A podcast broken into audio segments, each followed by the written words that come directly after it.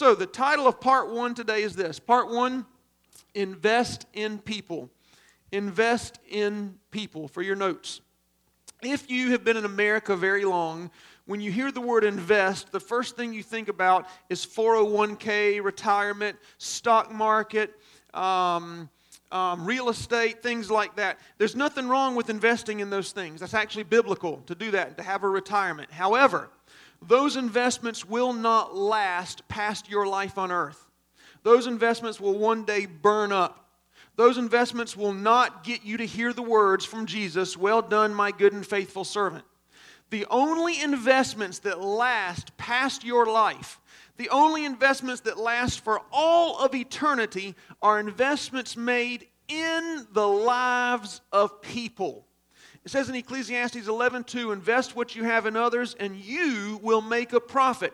The reason this scripture is difficult to grasp and to apply, and you think it's not that difficult, it's easy. I just read it, no big deal. It's very difficult, and here's why. Very difficult. Because everything in this world since you've been born has said the opposite.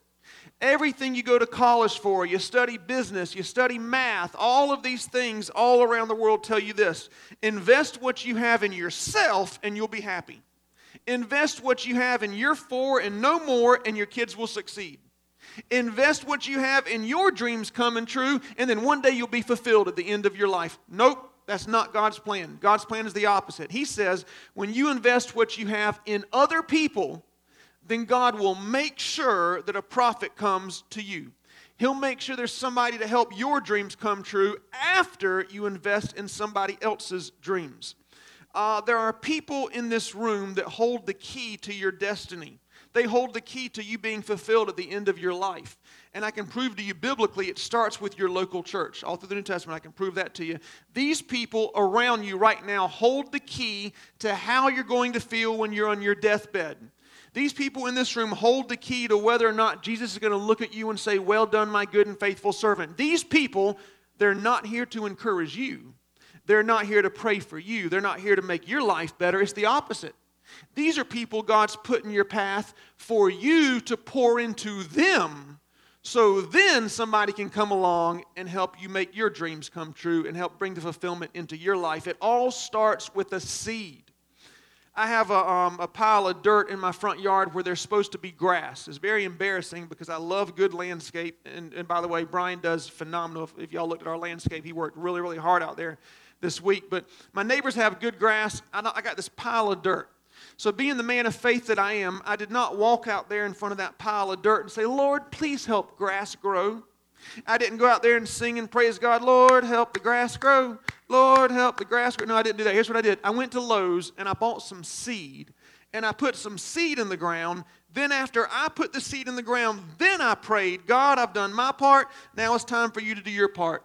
Time for you to make, bring down the water. It's time for you to cause the, the seed to turn into grass and cause it to grow. Here's what I'm trying to say. A lot of you are so ingrown and only focused on yourself, and you wonder why nothing's happening in your life. You wonder why things aren't changing. Here's why you have no seed in the ground.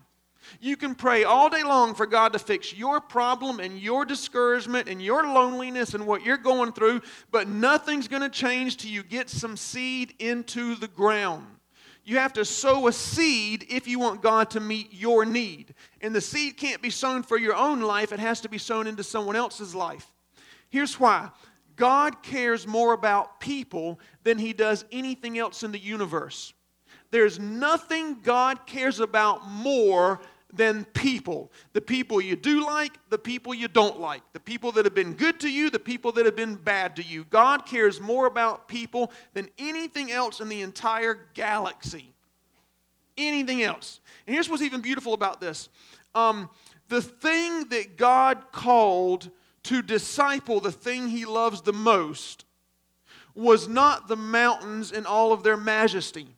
It was not the sun and its brilliance and power.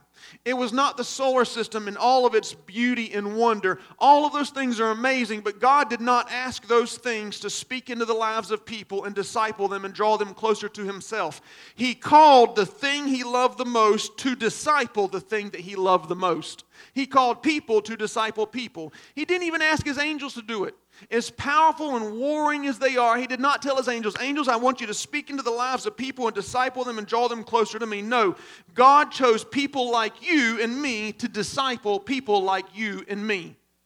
He chose people that were imperfect, that had issues, but that loved him and knew how to walk with him to train and to disciple people to love him and to learn how to walk with him. God chose me and you to invest in people like me and you. Listen, you invest in money, you win, you lose. You invest in people, you win every single time. Whenever you're on your deathbed, or let me say this, at your funeral, do you want people to come up to the microphone and say, She was a nice person, he was a great guy, they had an awesome talent? Or do you want people to come up to the microphone and say this? Because of this person, my life was forever changed. Because of this person, I learned how to walk with Jesus. Because of this person, my family got saved. Because of this person, I know how to get through the most difficult times of my life. This person walked with me for one year and show me what it was like to be a true disciple of Jesus. If I gave you one person, and this remember this is for the people that were in that meeting, if I gave you one person every year for the rest of your life, for you to pour into. Just one person a year imagine the, the, the, the, the, the, productivity that would take place in the kingdom of god. Imagine see right now y'all are spread thin. You got 50 people you're ministering to here and there and work and trying to be nice and answer the phone for this person. Think about how much more productive it would be if you poured into one person what I'm telling you takes five to seven minutes a week for the rest of your life. One person, eh, know how, I'm, I'm going to teach you what scriptures to send them when they're going through something. I'm going to teach you how to pray for people. I'm going to teach you how to, how, to, um, how to say no to certain things and yes to certain things and have a balance to your life. I want to teach you how to disciple other people. Um, there's a true story about this mountain climber. He was uh, with a group of guys on their way up the most difficult mountain in the world to climb. And they were six hours into the journey. And all of a sudden, they came across this huge blizzard. I mean, it was so bad they couldn't even hardly communicate. They were having to communicate with hand signals, and it got so bad the leader of the group said, We got to turn around and go back down the mountain. So they were on their way back down another six hour journey, and they came across this guy who was uh, hurled in like a fetal position on the side of the trail. He wasn't moving, he was barely alive, and he was freezing to death. One of the guys from the first group kind of signaled and said, Let's get down there and help him. And the guy that was in charge said, No, no, no, you can't do that. I'm not responsible for him. I'm responsible for y'all. We have to get down the mountain. If you stay here and help him, both of you will die. You'll both lose your life. This guy wouldn't take no for an answer. He told the group to go ahead. He stayed there with this other fella. He got down on the ground, his hands and knees, and he began to massage this guy on the side of the mountain, all over his legs, his arms. He patted his chest, patted his face. This went on for 15 minutes. Finally, the guy that was hurled up there in the, in the freezing position, finally he started to wake up. He revived, he got up, and together they both went all the way down the mountain. When they got to the bottom of the mountain, there was a medic team waiting there for the guy that was, you know, freezing to death, and they examined him and took him to the hospital. And then the doctor ran over to the other guy. The other guy said, No, no, I'm fine. Everything's good. They took off his gloves and his boots, and they discovered that he was in the early stages of frostbite after the doctor examined him, he said something so interesting. He said, Because you got down there on your hands and knees and massaged this other guy, you actually caused your blood to circulate the way it should, and you actually saved your own life by helping him. The same thing is true spiritually. 2 Corinthians 2, 1 4 says, God brings us alongside somebody who's going through hard times so we can be there for that person just like God was there for us. What I'm telling you, this area of ministry, and if you weren't invited to that meeting, we're having another one. Uh, the first Sunday of March after the second service. If you've been walking for, with Jesus for several years, if you're an active member of Solid Rock, we want you to be someone who disciples somebody else. If not, we want to disciple you. We want to disciple you. We want to bring you to the place where you can confidently and boldly say, I'm going to heaven. I'm walking with Jesus, and I know what it's like to get through the trials of life. Job spent 41 chapters focused on his own problems. He lost his family, he lost his business, he lost his health. It was all about me, me, me, me, me, me, me, and nothing was changing. For 41 chapters, nothing changed. Finally, at the last chapter of the book of Job, Job 42:10, it says God turned everything around for him when he prayed for his friends. Now, here's what I want you to see about this story Job needed prayer for himself more than his friends did. Job's problems were worse than his friends were. Job's issues were more difficult, bigger, scarier, nastier than the people he prayed for. But Job also finally realized I got to get some seed in the ground. I got to do something for somebody else. I got to help somebody else get closer to Jesus. So then my problems will change. Um, a great miracle occurred in our church last week. Great miracle. One of our church members, Tanya, she's in Texas today. But uh, Tanya's a, a, a, member of our church. She usually sits at the very back of church. I can't remember which service, I think this one, but she's a motorcycle mama. I mean, she's got tattoos all over. She rides motorcycles, that's her thing. Um, she's, uh, I think that she's Hispanic. She has some kind of a Hispanic um, descent. She's, she's bilingual. And um, she came to us unsaved. She started coming to church. It took years for her to finally get to the point where she surrendered to Jesus, years for her to join the church and to start being part of a group. And then finally, talking to people was a big thing for her because she was extremely shy and still is extremely shy, very shy. Well, she's gotten to the point where some of the ladies in this church have discipled her and they've helped her grow and they've helped her get through difficult times. So much so that when she got in her motorcycle accident a few months ago, she came this close to losing her life. This close. It was a miracle she survived. Miracle. When she was laid up in bed, not able to go to work, not able to come to church, instead of feeling sorry for herself and talking about how bad her problems were, she started reading the Bible even more and more and more and more. Started coming back to church when she was able to. She has the neck brace and everything. And last week, long story short, a text from a friend of a friend there was a family, a Mexican family here in town, and uh, the son, his name was Victor. He's 23 years old, and he was working on a machine here in town. And uh, long story short, something happened, and the machine crushed his body. I mean, they crushed his intestines, his, um, I got it written down, I think his liver, his stomach. I mean, it just crushed him. They had to amputate a leg. They're still at the hospital holding on for dear life. But the friend texted me, said, Is there anybody in your church because there was no interpreters at the hospital. So you got a family that only speaks Spanish. No one there speaking Spanish. They're scared to death. Their son's on, on death row. They don't know what to do. They said, Is there anybody from your church who could come and just pray with this family that speaks Spanish? I got just the person. We contacted Tanya. Of course, Ron and Trisha went. Tanya gets there, and let me tell you, Tanya prays with the family. She cries with the family. She hugs the family. She comes back. She spends time with them. Juan even comes up there and talks to them. She interprets for the family. Do you know how good it felt as a pastor to see this person that wasn't even serving God? Now they're at the point where they'll leave what they're doing and go to the hospital to pray for somebody else who's in need? Do you know what that feels like? We should be so excited for her. Proverbs 21 7 says, You destroy yourself by refusing to help others. Some of y'all, you are destroying yourself on a daily basis because it's all you think about is you, you're for, and no more. That's all you think about. What I'm telling you, this area of ministry is, is, is, more enjoyable, more effective, and more efficient than anything else you've ever done. It's easier than what you're doing now. It's easier to take five to seven minutes a week and pour into just one person for one year. You know, I love to give points up here on the on the board for y'all to write down and, and tweet or twat or whatever you do. I don't know what y'all do with those things. But anyway, so I'm going to read you three different points, okay? There's three points. The first one and the second one, third one, they mean the same thing, okay? Ready? Here it is. If you're on the mountaintop, I don't know how the phrases go. I don't know what it is. Google, I don't know what they say. Anyway, I get confused up here. Ready? We're going to edit out the whole sermon, so y'all just. Is there a red light on my face somewhere? Okay. Be serious. Ready? We're in church. Twit. I don't know. If you're on the mountaintop alone, y'all better take notes right now. If you're on the mountaintop alone, you don't deserve to be there at all. Let me say it a different way. Ready? If you're on the if you're on the mountaintop alone, you're probably very lonely. Okay, let me say it a third way. If you're on the mountaintop alone, nobody's going to miss you whenever you're gone. You have to realize this. See, we, we love to climb the mountain by ourselves. We love to make sure our dreams come true. Uh, God does the things we, we want to do in our life. It's going to happen for us. The doors are going to open for us. But if you're up there all by yourself, you don't deserve to be there. If you're up there all by yourself, you're probably a very lonely person. And if you're up there by yourself, nobody's going to miss you whenever you're gone. Very, very important. You know, Paul the Apostle wrote over half the New Testament, and he would have never been able to fulfill his destiny had it not been for somebody else that took Paul under their wing.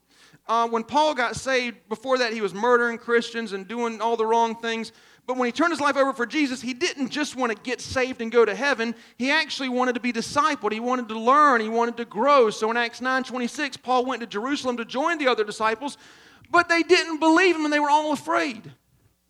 Thank God for Barnabas. In verse 27, it says, Then Barnabas took Paul under his wing and explained everybody how the Lord changed him. Here's what I want you to see. When you get to heaven, you'll say, Paul, you were amazing. The things you wrote were awesome. All because of you, there were New Testament churches. Paul, billions have learned from your writings. And how did you do it? And Paul's going to point over in the corner to a man named Barnabas who simply discipled him and trained him and spent time with him. Every life that Paul changed, Barnabas got a reward for it.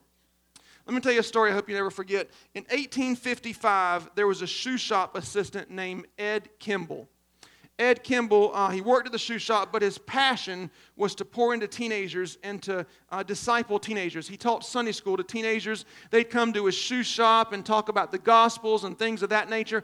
Through his ministry of discipling teenagers and mentoring them, a young teenager named D.L. Moody gave his heart to Jesus.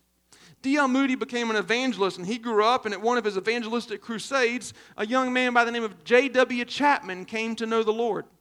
J.W. Chapman had a passion for um, athletes and sports, and so he would go to different Major League Baseball teams and minister to them and pray with them and talk to them about Jesus. One day, as he was talking about the Lord, J.W. Chapman uh, led a, a baseball player named Billy Sunday to Christ.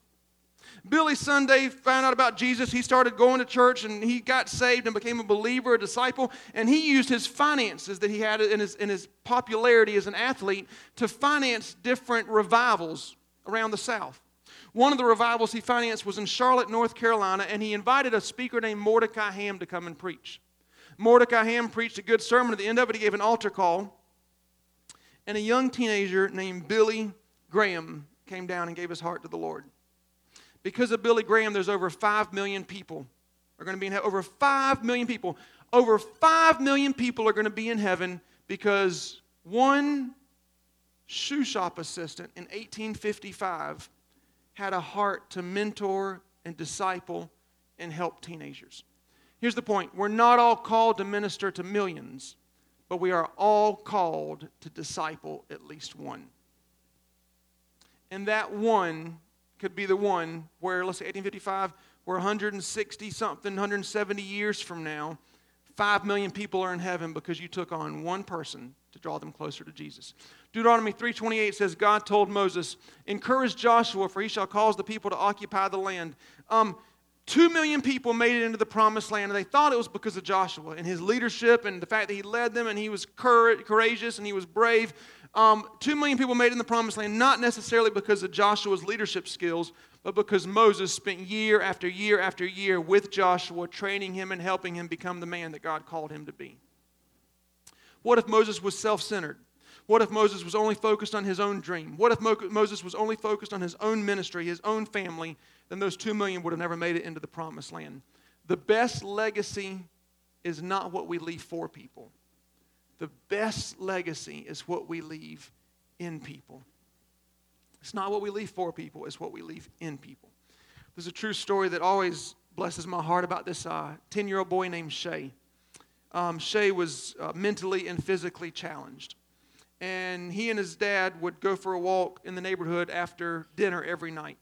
And they'd always pass by this baseball field. Sometimes there'd be kids playing, you know, in the neighborhood. And Shay loved baseball. It was his favorite sport to watch. He collected baseball cards. He always carried his baseball around, but he was never able to play because of his handicaps. This one particular night, they were walking around the neighborhood and they could hear the roar of the crowd before they even got there. They got to the field and there were two teams playing. It wasn't a, a ref game, it was just a neighborhood game, but there were all these kids all over the place. There were parents walking by. There was a park nearby where people were watching it take place. And Shay asked his dad, he said, Hey, dad, do you think that they'll let me play baseball with them today? And his dad knew that Shay couldn't play baseball, so he said, Well, son, maybe one day they'll let you. Shay said, No, do you think they'll let me play tonight? Like right now? His dad said, Well, son, they're already in the middle of a game. Maybe we'll just wait and try some other time. His dad said, Please, please, please, please ask them if I can play baseball with them today. So, out of sheer desperation, the father walks over to the dugout and he asked the group of boys, kind of whisperingly so they wouldn't make a big scene, he said, uh, Would you mind if my son Shay played with you guys a little bit? And the boys looked behind the father and they saw Shay. They immediately knew there was something different about him. They said, Nah, we don't want him to play with us. We only got two innings left. The game's almost over. We don't need anybody else. The dad turned around and hung his head, trying to think of a way to explain to Shay that they said no. When all of a sudden, one of the boys from the dugout screamed out, Hey, man, we'll let your kid play. Like I said, the game's almost over, but he can come and be a part. Man, Shay was so excited, so excited.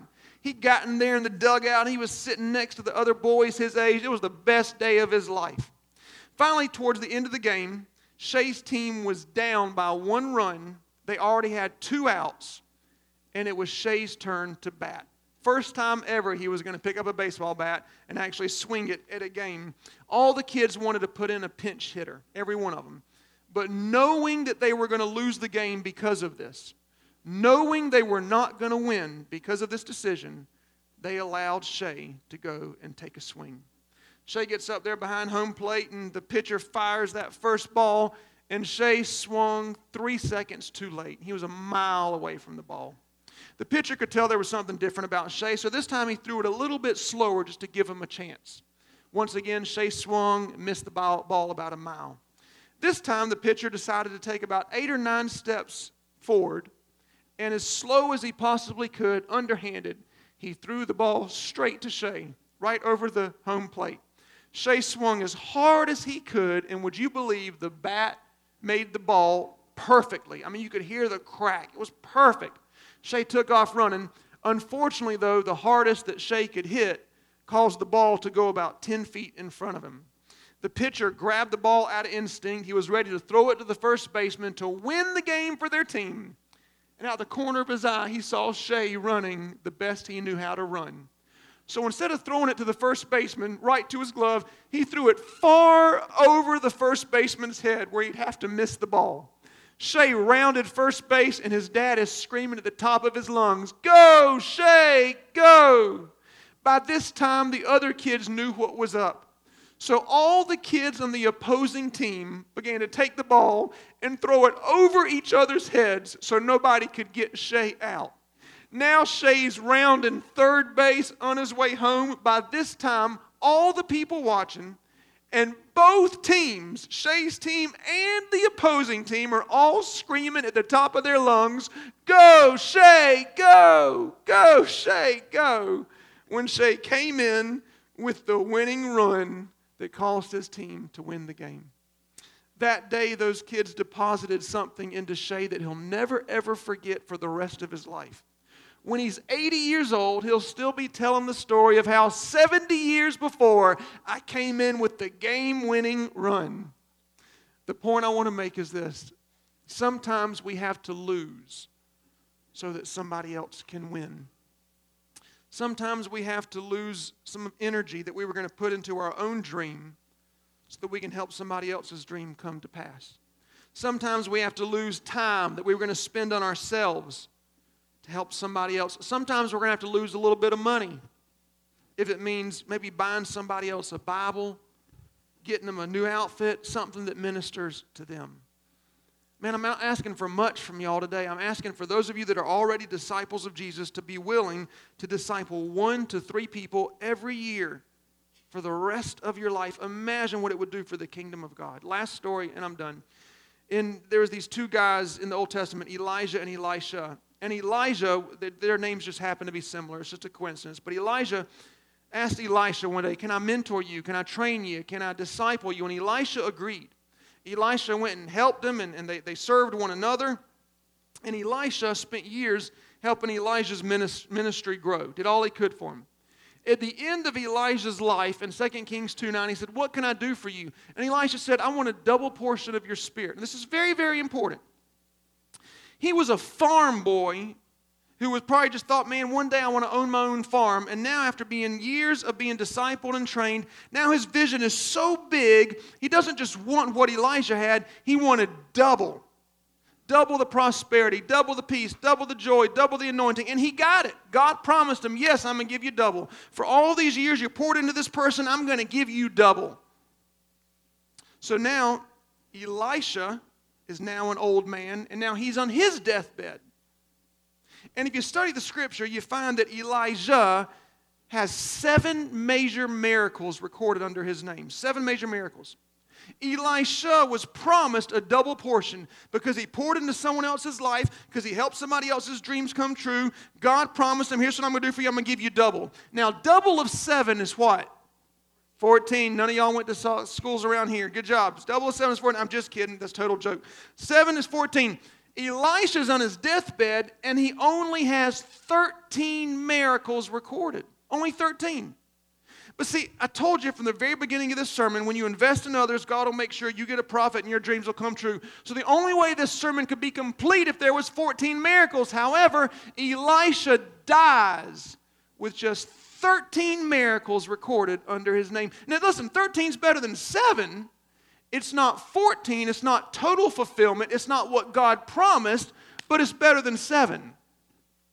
I can picture Elisha's grave that the gravestone said something like, you know, one miracle shy from a true promise. Or uh, just one more miracle and I would have been fulfilled. Or God said double, but he didn't quite make it. I made it to 13.